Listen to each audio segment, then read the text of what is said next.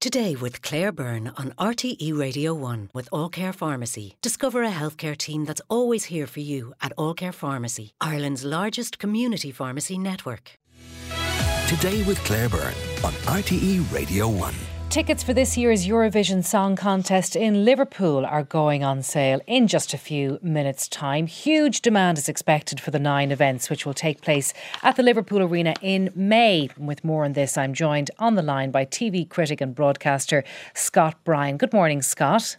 Good morning. I've never had so many tabs open on my computer currently in front of me as right now. Because you're going to be you're going to be right in there in six minutes for the tickets, are you?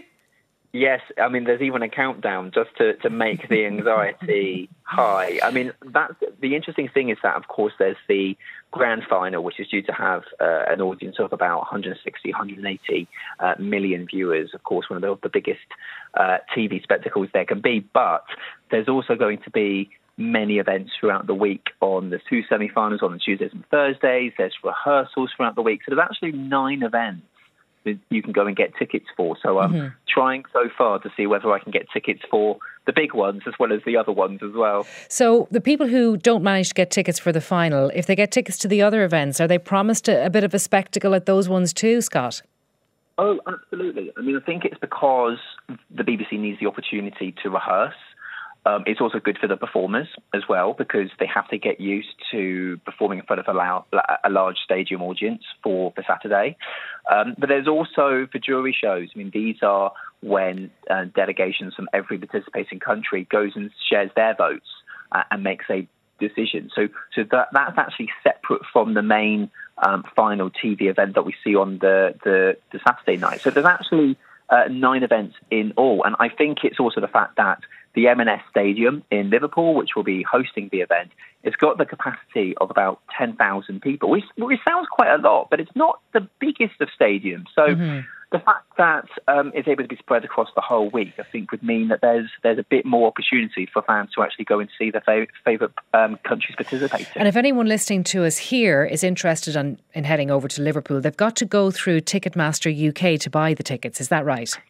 Yes, so Ticketmaster.co.uk, they recommend, uh, if you've got four minutes to go, to have a profile set up in advance that you can use easily, effortlessly um, uh, go in and purchase one. I mean, like, I think it's the demand's going to be big. There's there's no way around it. Normally, um, uh, it sells out within minutes any other year. I think the fact that it's in the UK, the fact that there's been all of this extra media attention, the fact that the UK hasn't hosted it in 25 years. I mean, I think the demand is going to be considerable. But I think it's also worth reminding that at the end of the day, it, the atmosphere in the room would be amazing, but it's a TV spectacle. It is made for for TV uh, with all of the camera angles in there, so you don't really miss anything. So, so if you're not able to go and get a, a ticket, I wouldn't say it's the end of the world. Absolutely, and people have Eurovision parties and have a great time uh, sitting on their own sofas at home. Questions being asked too, Scott, about the prices of the tickets. I mean, some of them mm. start for the preview shows at thirty pounds sterling, but they yeah. go all the way up, don't they, to what? They go all the way up to semi finals, starting at £90 sterling, um, going up to £160 sterling, um, even up to £300. I mean, this is the thing. You can think of that, oh, it's a bit, it's steep. Um, and it is, don't get me wrong, especially during the cost of living crisis. But I don't think this is a way to make them uh, to make the organisers make a lot of money. I mean, this is the, the, thing. The BBC is having to pay at least eight million, uh, possibly up to seventeen million, out of their own money um, just to put the production on.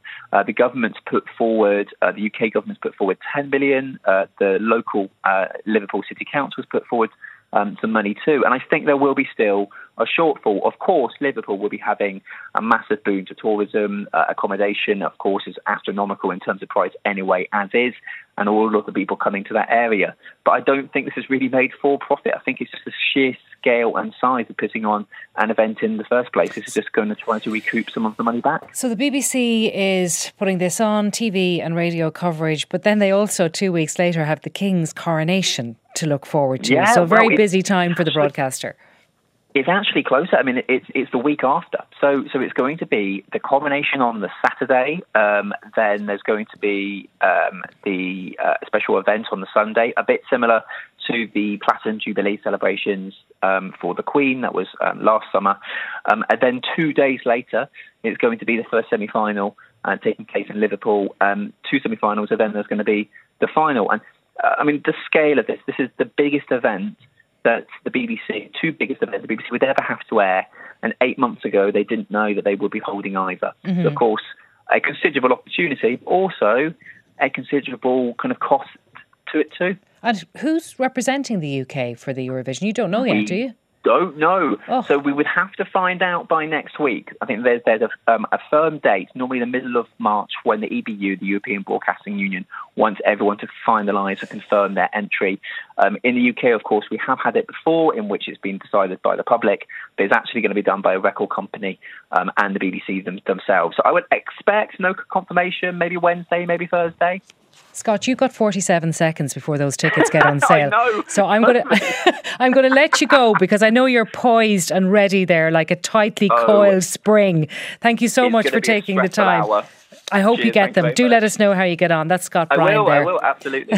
Getting ready to buy his tickets for Eurovision 2023. That's all we have time for. A reminder that you can listen back to this item and all our shows on the RTE Radio app, or you'll find us at rte.ie forward slash podcast. Thank you for listening. Today's programme was produced by Barbara Feeney, research by Emma Cawley. Our broadcast coordinator was Jarlath Holland, and Damien Chanel was on sound.